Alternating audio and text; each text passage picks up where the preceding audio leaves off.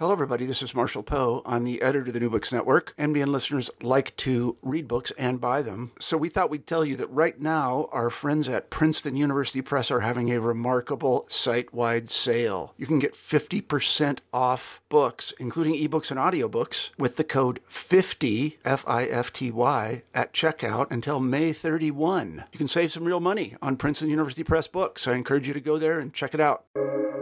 Welcome to the New Books Network. And here we are live. So Miriam, Miriam Halachmi, as the uh, as the Jews would say, welcome, welcome to our show. Thank you very much, Mel, and thank you for inviting me from chilly London.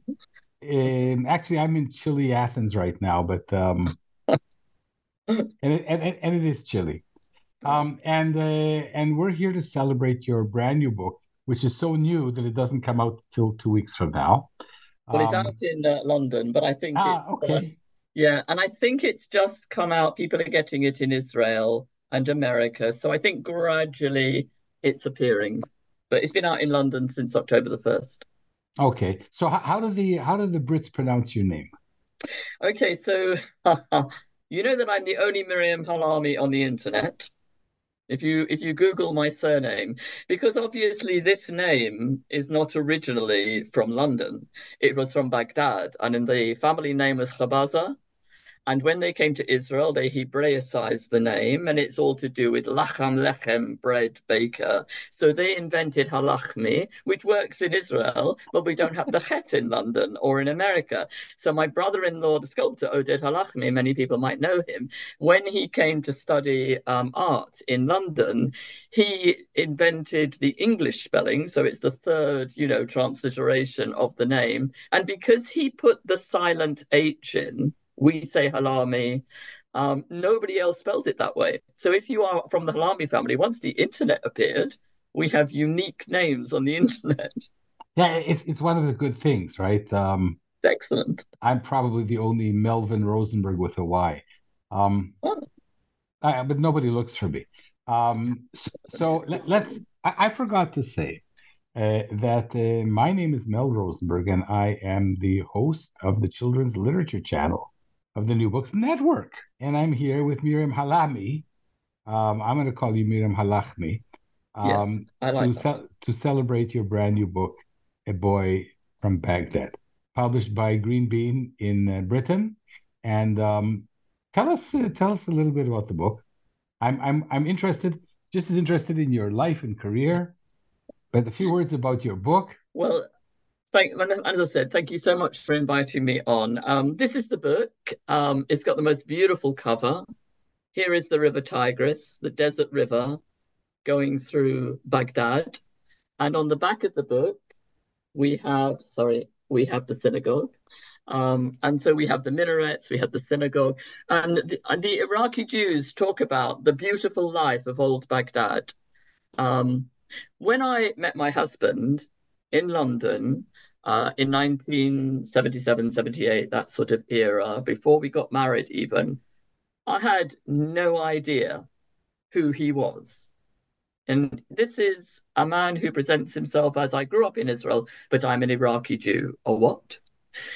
and there was, we had no knowledge, we had no context, we knew nothing, and we are Jews. So I'm very much an Ashkenazi Jew. I was born in London in 1952. But it is interesting that the Persian Jews claim me for my own. We are quite dark. This used to be dark. And my brothers and I, and my, my grandfather, we think, had Persian blood. But we have no Persian culture in us. I've acquired that through Persian. Well, what, what's, what's your maiden name? My maiden name is Berkovich. Well, yeah, the family. An, that's an Ashkenazi name. An Ashkenazi name. My family come from Zduńska Wola in Poland, and on my mother's side from Lodz. So we are, you know, the original settled Jews. We know all about the Ashkenazi life, and then the Anglo-Ashkenazi life with our own pronunciation of Hebrew in synagogue, and bagels and smoked salmon and borscht and all that food and that whole culture, um, you know, alongside our English culture. And then I meet Raphael Halachmi and I am plunged into a world I had no idea of. I go to visit the family. They are a huge family. He's the youngest of eight children. Here they are, this beautiful photograph taken on the roof of their house in Jaffa when they left the Marmara, and there's my my husband kneeling up the little boy. Um, and um, just to look at that photograph, um, you know, and to think about the Ashkenazi world, would you think that you're even looking at Jews? And this, I think. Well, I, I, I, I, I don't know how you grew up in London, but we knew that there were Sephardic Jews when I grew up in Ottawa, and uh, the mm. um, the Jewish intelligentsia in Canada were uh, Jews from Morocco who lived in Montreal.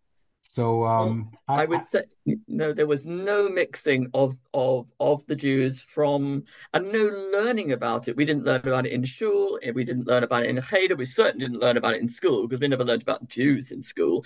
You know, I grew up in a Christian country in an Ashkenazi culture, and suddenly this huge, rich, beautiful culture, which is completely different food, customs, language. They spoke Judeo Arabic, Hebrew, bits of French, bits of English. They yelled all sorts of things at them. Huge family. Every time you go, and you know those small flats in Israel that people lived in in the 70s, I think it's improved and with no air conditioning. You know, there would be 15 people minimum in the room every time I turned up anywhere and everywhere you have to eat you know it's huge and things that i just you know it was i was plunged into a world i knew nothing of um, but of course, it was very exciting.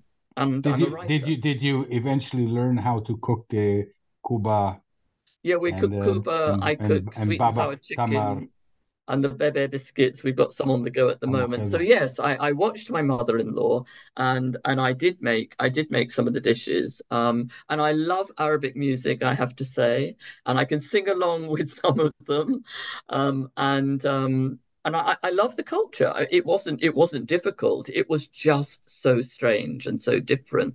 And so one of the things for me over the years, and I have written poetry about um, the stories that particularly my brother-in-law Oded told me because he has very good recall. He was 12 when he left. My husband was a baby and he has a very good recall of the life and i made lots of notes and i wrote poetry and short stories um, I hadn't thought about writing a book for children, but equally, there wouldn't have been the encouragement to do that eight, ten years ago, not in this country. Um, there is a, a, an issue about, you know, well, Jewish stories of the Holocaust or Anne Frank, um, and there w- there wasn't a lot of interest in a wider. It has changed. There are more children's writers now, and there is wider. And I was very worried about this book. I thought this is a very niche book. Thank God I met Michael Bean and PJ Our Way have taken the book. They'll be distributing five thousand copies to their family membership. But I thought it won't get any further than that. I have spoken at um, you know, non-Jewish school librarian conferences, and they're all fascinated. There is a real interest. The book is getting very well reviewed. So I decided about two or three years ago that I wanted to write a book about the Iraqi Jews because I didn't see it in children's literature anywhere. I've read Eli Amir, the Dove Flyer, I've interviewed him for the Jewish Chronicle in London. It's like interviewing my brother-in-law. It was fantastic, and I've read that book three times. And I've I've uh, read Sami Michael. Those are the only two translated into English where I can read about you know, adult literature about the Iraqi Jewish experience. But what about children? And what about my grandsons who know their Saba was born in Iraq. But what does that mean to them? So I decided to write a story about it. And I was very encouraged by PJ Our Way, who um, distributes um, books by Jewish authors on Jewish subjects. They're not all Jewish authors on Jewish subjects to Jewish children to promote Judaism. They've they've distributed six million books worldwide, and I put I put this to them and said, you know, are you interested in this? And they said, we have all the parents saying all you publish is Ashkenazi stories, and we want the diversity. Here's this word, diversity. Diversity is not something outside the Jewish world. We are a very diverse people and we need our stories to be told for our children, let alone for everybody else's children. So they encouraged it. I said, look, when the Iraqi Jews went to Israel, my husband's family have told me there was prejudice. It was difficult. What do you feel about me putting this into a children's book? You must tell the story. So I'm a very egalitarian person, and I have been honest about the difficulties, and also, you know, shown that there were people who did not buy into that kind of prejudice. So I hope that the arc of the story um, opens a door for people on a fascinating culture and a fascinating world. And I loved writing it. That's very good. It, it's um it's a semi-owned voices book. Um, yes. and I'm I'm wondering um, what your husband's take would have been had he stayed in Israel, not gone to live in London. Um, do you think because we talked a bit about this? Um, it's a slice of life that everybody remembers from the early days of Israel in the 1950s, um, and especially my own uh, family. Um, but um, like you say, you know, um, Jews strive to be better than other people, but we sure we sure have our foibles. And uh, when the when the Ashkenazi Jews came to live in, in New York, uh, and the Sephardim were there, uh, they were not made to be feel comfortable either. So um, yeah, we, we we we traveled the world for two thousand years, as you said, and um, then uh, because of uh, basically mainly evil things, we we started to get to know each other, which was hatred and, and prejudice and persecution, which which drove us together. And then, oh my goodness, there's Jews that speak Ladino, and there's Jews that speak. You know, my my, my sister's married to a a wonderful Jewish guy whose parents are from Turkey, and I married a Sephardi. Uh, into a Sephardi family from Iraq. Um, and um, it's your story is a very poignant slice of life from the early years of the country. I, I would argue that um, we still have issues, um, but it was hard for me to fit in as a, as a Canadian who came when I was 18.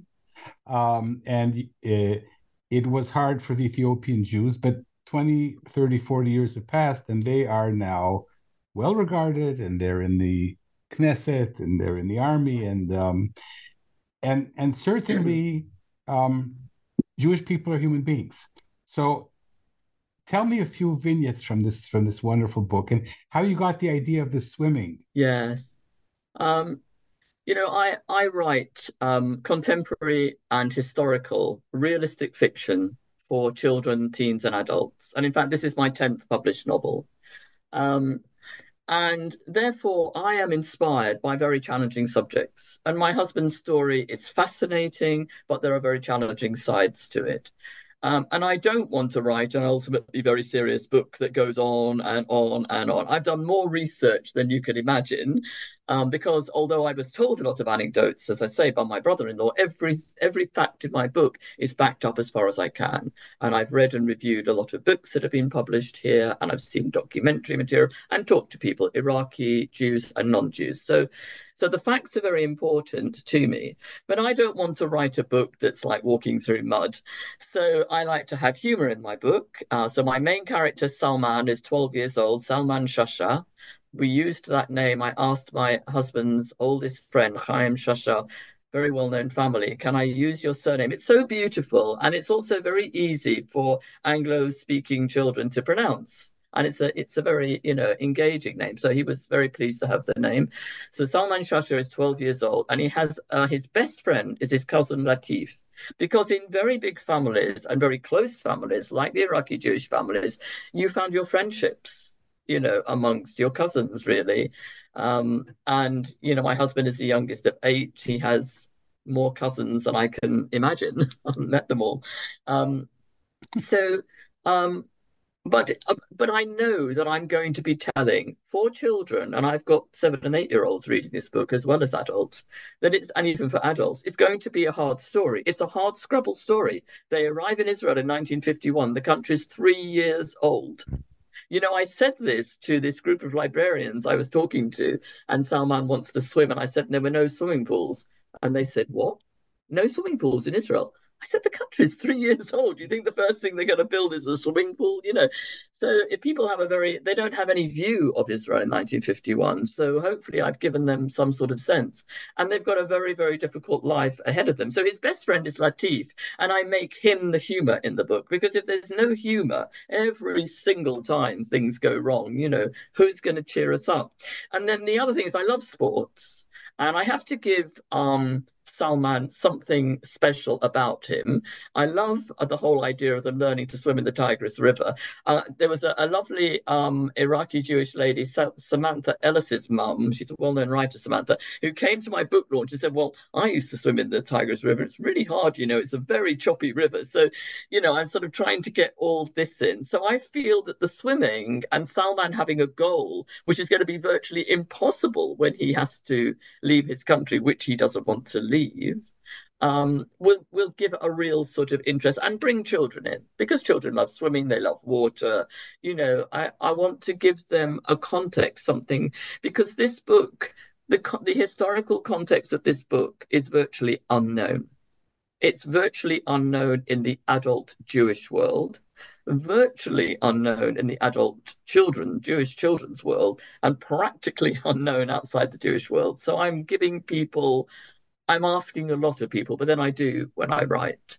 Um, and and so in relation to my husband and his family, um, they were quite a political family, and there were several of them who left to live abroad because they felt the prejudice against them was never going to die down, and it made them very angry.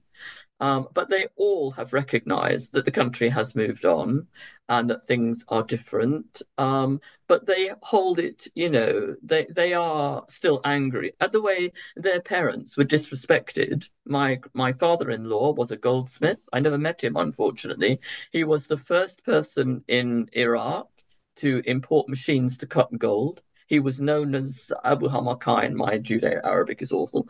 Um, and people came from all over the country to stay overnight in Baghdad so that he could cut their gold, and they didn't have to use a saw. He was a well-known man, well respected. He comes to Israel. They spray him with DDT, and he can't get a job. He has to work on the roads. So you know, I think this was very difficult for them. He was a man in his 30s. He wasn't, you know, a young man. He had eight children. Mm-hmm. He had, you know, young men in his family, 12, 15 years old. And it, but his mother was a Zionist. She was very much behind, let's come to Israel. Salman represents my father in law and the Jews who did not want to leave Baghdad. Uh, he resists it. He won't even learn Hebrew. He goes to underground mm-hmm. classes. Why, why, why, why, why was that? My, they, well, I think that they all interpreted what was going on in their own way. And my father in law was, you know, perhaps successful and wanted to stay in Baghdad and cope with the, a bit like the Jews that stayed on after Hitler came to power. Um, there were six or 7,000 Jews who stayed on, and we know how their lives became impossible until they were running away until, and the Kurds were spiriting them over the mountains. Their world was very, very different. Uh, Edwin Shuker talks about this, and I know he's he's quite well known. Um, but but they were, you know, they they they left in that sort of first huge tranche when the community. Eli Amir says that it's the first time in history and practically an entire community has got up and left a country. You know that the Iraqi government thought when they set this thing, well, you can go, we'll allow an airlift, but you've only got a one year window. After that, forget it. And they thought 8,000 Jews would go.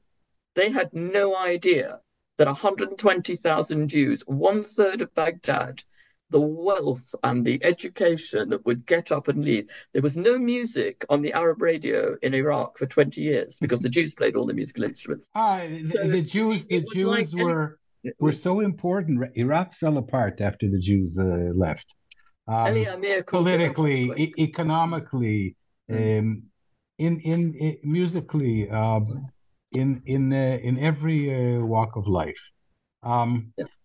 and um, so it's very interesting because I, I, wish that my late father-in-law were here because he would have said, "Yes, uh, this did happen, uh, but we've moved on, and um, most of the Iraqi Jews who stayed and, and persevered." Along with everybody else, including American Jews and the Jews from Iran and and and, and everywhere. Um, they would today, I think, especially in the situation, be very proud uh, of what we've achieved, while saying yes, we have a lot more to aspire towards. Um, Miriam, let's let's talk about your your your career, your life growing up uh, in uh, in London, how you became an author, uh, your your career in education, I was a very good girl. you know, a quiet little girl. Well, no one spoke in, in England in the 1950s. You know, nobody wanted to know what children had to say. I don't know what it was like in Israel, but you know, we were we were expected to go to school, behave ourselves, and we never spoke. Well, I, I grew up in I grew up in Canada, and uh, you were not allowed to be uh, left-handed, and we had to pray to Jesus. So yeah, no, we didn't. I didn't quite have that. My mother had that growing up. I mean, I went to I went to school. I was a good girl. I did all my exams. But my my mother says I taught myself to read. She said I realized by the time you were three and a half, you weren't just telling the story; you were actually reading the words. So reading was the. I always say to the children I go into school, the most important thing I did as a child was reading, except for playing out, because I was also a very adventurous kid. Um, so um, reading was important to me, and I always wrote. I wrote from when I could pick up a pen. And then when I was 10, I read Anne Frank's diary. And the most important thing for me at that time, I mean, obviously, this is a, a very sad story, but she was a very good writer. She would have been gone on to write amazing things. And she said, This is how I'm practicing. And I thought, Oh, I can do that. So I've been writing journals ever since, not continuously, but I've, I do a lot of diary writing. And it is good practice and a lot of note writing for sort of all my books. I've always got, I haven't got around me at the moment, I've always got notebooks with the next, you know, the next project in. Um, but I didn't tell anybody because there was no creative writing classes. In school, you wrote essays. You didn't write stories. Nobody, the word creative didn't exist when I was growing up. Um, and then I went to university and I trained to be a teacher and I studied history, which is my great love. And after university, and I was still I was writing all through these years, didn't tell anybody. I did um, teach myself the guitar. I was quite musical. I played piano, clarinet, taught myself the guitar, and wrote songs because it was the folk era. So my poetry, I was writing poetry a lot, and that went into. But you know, no, I wouldn't ever submit anything. Well, there was nowhere to submit for publication. I don't know what people did. You know, it was, it was, it wasn't a world I could enter. Um, I just hoped that one day it might happen. Um, after university, I traveled abroad. I lived abroad for two years. I traveled quite a lot and I wanted to live and work and learn the language. And I spent a year in France and then I came to Israel. I came to see what it is, whether I want to be here, do I want to live here? And I did an Ulpan. I made sure I learned the language. I did all the right things. And I lived on the Golan Height in Moshav Neve Ativ the first year that the ski season opened. It was completely mad and uh, and the raid on Entebbe happened while I was there. So we wake up that morning, and the manager of the hotel, the ski lodge, who you know hardly looked like your sort of standard Israeli hero, has a gun over his shoulder. And we're going, why have you got your gun? You know, and he said, well, everybody's got to be armed now because haven't you heard? And then, you know, the story came out. So, so that was it. There's always something happens in Israel. Every year, something happens. So if you're there for a year, something will happen. And that's what happened. Um, and the country, when I arrived, was quite depressed. Everyone's walking around after the 73 war. I saw a lot of injury and depression. And then the raid on and Entebbe happens, and the whole country, you know, jumps up. And there's a, it was, of course, an amazing achievement. So I came home um, from Israel because the relationship didn't work out you know, I think I think you have to find a niche. You you either meet someone you stay with, or you find a career or something. But that didn't work out for me. I had a wonderful year, and it stood me in very good stead. And then I met my husband two years later in London. So I I was teaching, and always writing. And then uh, after I had my children, I've got a boy and a girl, and I've got two gorgeous little grandsons. Jacob and Samuel. Don't get me started. That will be the rest of the podcast. Um, uh, after I had my children, a creative writing class started in the Golders Green Library at the top of my road. And I thought, well, now I'll have a chance to see if there's anything there. And I started to get published within a year. So it was there. That, that's I, that's, ve- that's very rare. That's very rare. It, well, it was it was a short story. It was short stories and poetry and book does reviews, it, and I started a novel. Doesn't matter. You yeah. know, Miriam, I, I I've interviewed over a hundred authors, and um, to have a, a, a, book or short story, whatever, published traditionally, um, is a real feat. And as far as books are concerned, you are one in a thousand. Um, mm-hmm. for every traditional book, and you've had ten, um, so that's that's quite incredible. Oh, so pat you, yourself on the back for me. yes, it's one of those careers, you know, you never quite know where you are. But so within within a year, you were publishing already. Yeah. But you also yeah, had two kids and a day job. Yeah, yeah, yeah. And this is it. I had to go back into teaching and did an MA. So you can't really write novels. You can write poetry, and I, I have published three poetry collections. And you can do, you know, book reviews and bits of articles and things. The short story was never really my thing. Um, I have done more short stories, and they are in anthologies for children. But I sort of fell into children's writing. I was asked to do something, and I had to go, and it was like a tap turned on. I thought, I love this. So as I came out of teaching, that's what I developed, and I started to write the novels. And I think it would interest people to know that about the writing of this novel. So I I had the idea, and it was accepted, and then COVID comes along, and it's 2020 and I'm trying to write a novel because we're all sitting at home. I hated COVID. Don't tell me, oh, I did lots of work or I did all this X. I hated every minute of it. And being separated from my grandchildren was like, I broke my heart. So um, I start to write this novel and it's like walking through mud. I get to the end of 2020 and forget it. I've got about 10,000 words and I think, you know, I'm not going to be writing a novel in COVID. And January, February 2021 was appalling here. We had snow. You couldn't even go out for the one hour you were allowed out. We were all in lockdown. I think that lockdown, we went mad. I think the world went mad. But for some reason, the engine turns on and I go to my typewriter, I'm typing away, I finish a chapter, I go to Rafi, I read the chapter, he goes, I love it, I just need to ring so and so to check about that piece of information or that Arabic word or the Mabara. We're ringing all around the world. It's this communal project, and I'm writing a chapter a day, and I finished the book by the end of February 2021. And I think it kept us sane, to be honest. For sure. And uh, your relationship with Michael and the Green Bean.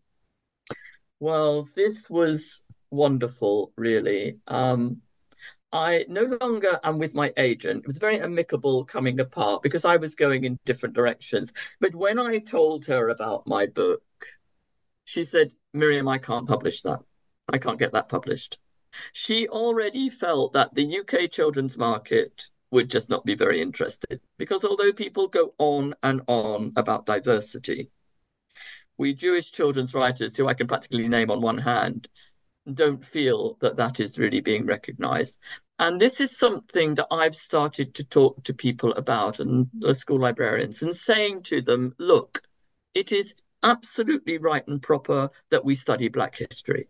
And not just once, again and again, the slave history and, and what before and what after, and that we study the Irish famine in this country. We should certainly know all about that. But the Jewish narrative does not just belong to the Jews. It is part of everyone's history, and it is not solely focused on the Holocaust and the shtetl.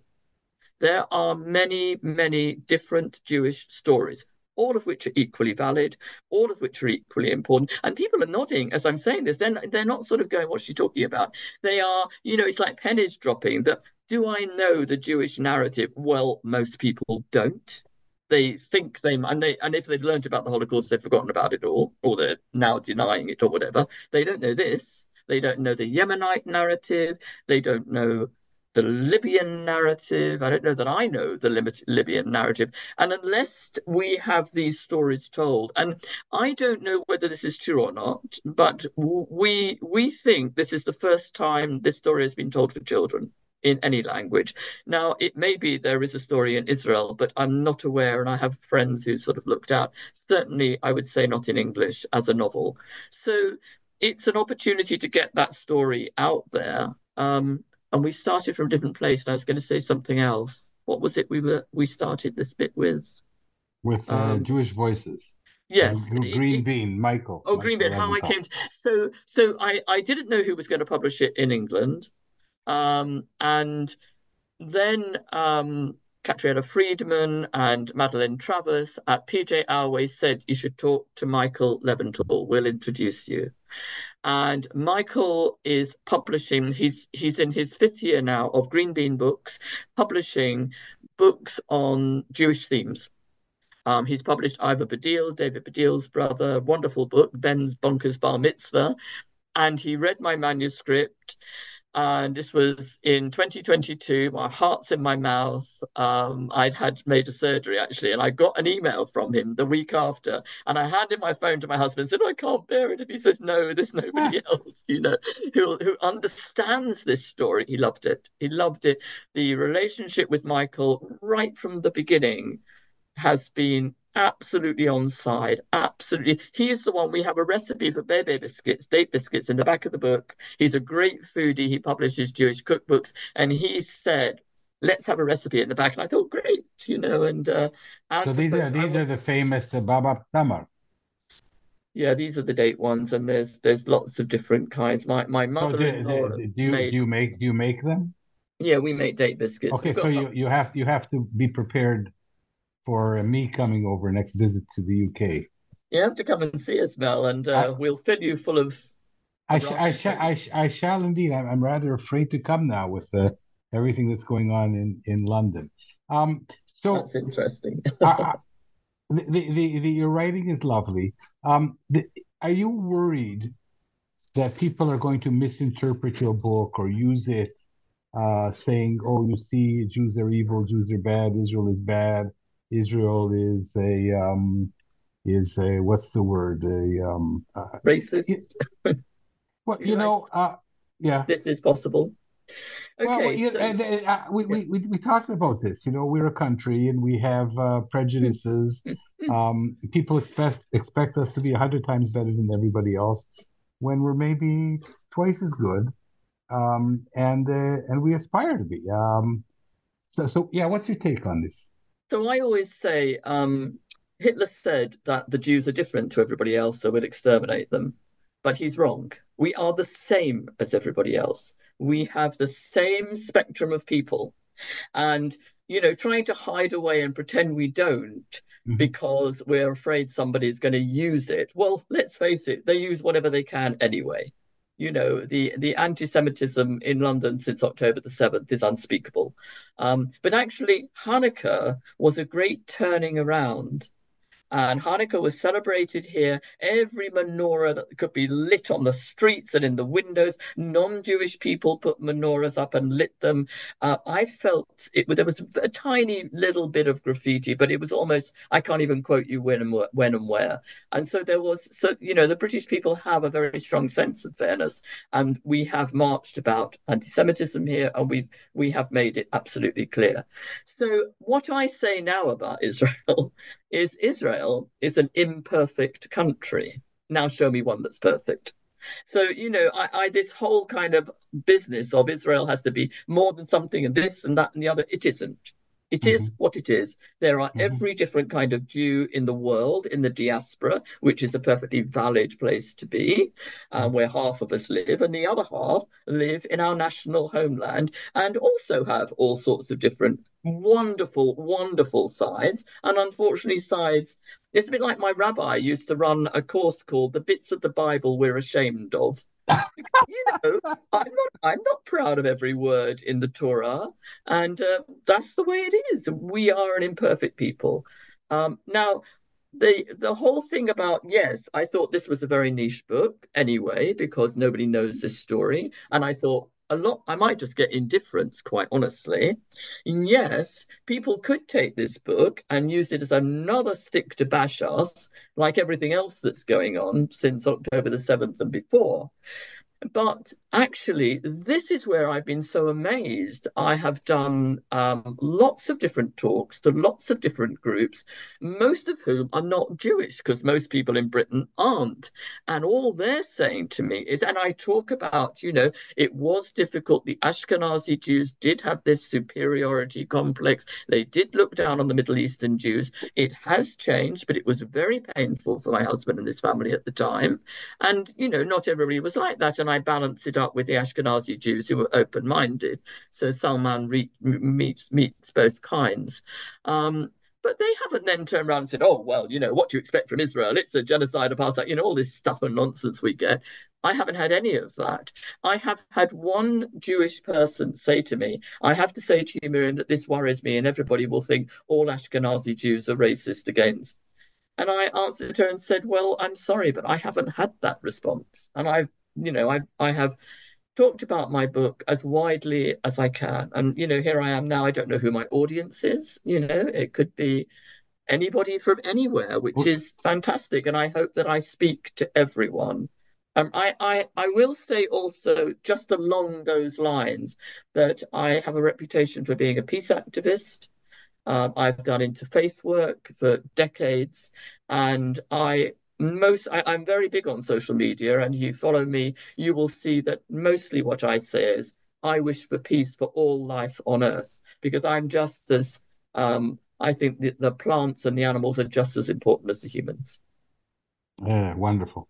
Well, I, I'll just say it's usually not the case that I interview people who have such a similar uh, history. Um, you know, I've uh, I have two kids, two grandchildren. I married an Iraqi, um, and um, and I love Bibik Tamar. And um, I think that the, the only point of difference here is that I chose to, to stay in Israel. Uh, I, I came when I was 18 um, and um, to another kibbutz, and uh, and I, I stayed. Um, and I'm very proud of what we've accomplished. And I'm, of course, cognizant, is that the right word, of our imperfections.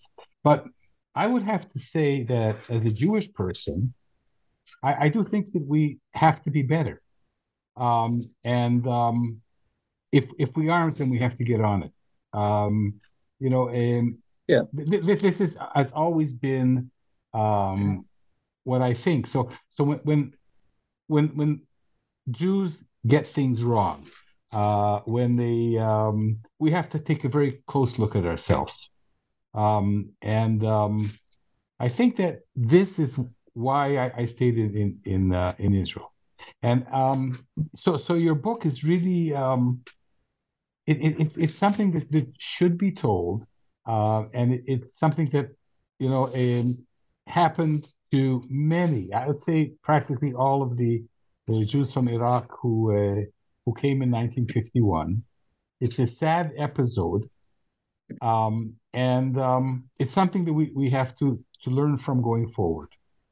Uh, and I have to say that the Israeli family and the Iraqi family around the world are very, very excited about this book.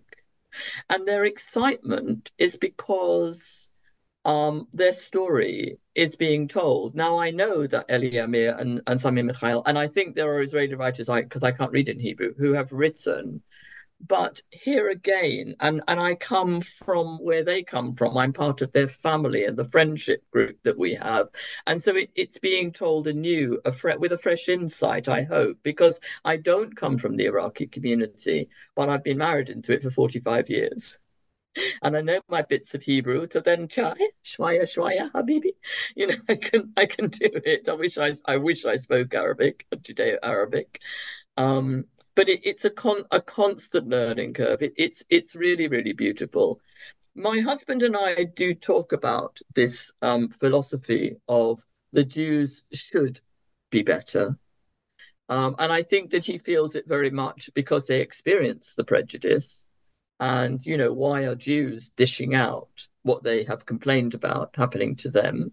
So this is an important issue that you know i think israel has um, tackled it and has um, thought about it. And i think that is the thing to admire the constant desire to strive to be better. Uh, miriam we had and, this talk you know, my, my, my children prefer to be called iraqi jews than ashkenazi jews. I think that that says it all. That's interesting. Yeah that's lovely um, um, I know that my, my children are very proud of the Iraqi Jewish origin, and and, and, and they should be. Of course, they should. Twenty five hundred years of tradition. I know. Um, before so, anybody was there. So, so um, uh, before we go, I I, uh, I, always ask my published authors for a few tips for the um, the aspiring authors in the trenches. Well, if you want to write um, first of all, you have to read as widely as possible. It's no good saying to yourself, I just want to write fantasy, and you just read that. You're just going to narrow your options down. You need to know, you need to see good writers succeeding and and work out how they did it which is actually how i learned to write because we didn't have creative writing classes i would recommend going to creative writing classes and check out the credentials of the tutor and make sure they're published and they know how to do it because a lot of people put themselves out there and you have to work you have to persevere um, th- there is no easy route to writing anything um, I didn't start with a novel. I started with doing lots of short, different things, learning how to write through my creative writing classes. And then I, and I spent years beforehand writing bits and pieces anyway. Um, just because you can write a lot because you've been taught to be literate doesn't mean you can write a novel. You have to work out how to do that. Um, the novel is the marathon. And don't give up. Lots of people do. And then there are those of us who keep going. And in my case, you can actually read one of my books, which is really nice. and I, I highly recommend that people do. Uh, Miriam, this was wonderful. I I learned so much, um, and uh, I've been here with Miriam Halahmy, celebrating Show the Book, Wave It Around, a boy from Baghdad, uh, published uh, in two weeks officially by Green Bean, uh, and um, from uh, somewhere in Athens to somewhere in London. Um, this is Mel Rosenberg for the New Books Network. I'm the host of the Children's Literature Channel. Usually I talk about picture books, which is my soft spot, but it was wonderful talking with Miriam on a, middle grade, uh, so close to my heart, a boy from Baghdad. And uh, Miriam, I cannot wait to taste your date. What do you call them in uh, England? Date? Date biscuits. Date we just biscuits. call them date biscuits. Date biscuits. We, we, we look forward to having you in London, Mel and uh, and as the Jews say, Yishar Koach, uh, and the best wishes to your husband. I um, I can't wait to meet him and uh, talk to him about his experiences. Um, and um, good luck with this book and all your other books. And uh, best regards to uh, Michael and all my friends in London. So until we meet, it's been wonderful. Shalom, peace, Shalom. and uh, peace. keep up. Thank you very work. much. Thank you very mm-hmm. much, Mel. It's been wonderful. Shalom, peace, salam. For me also.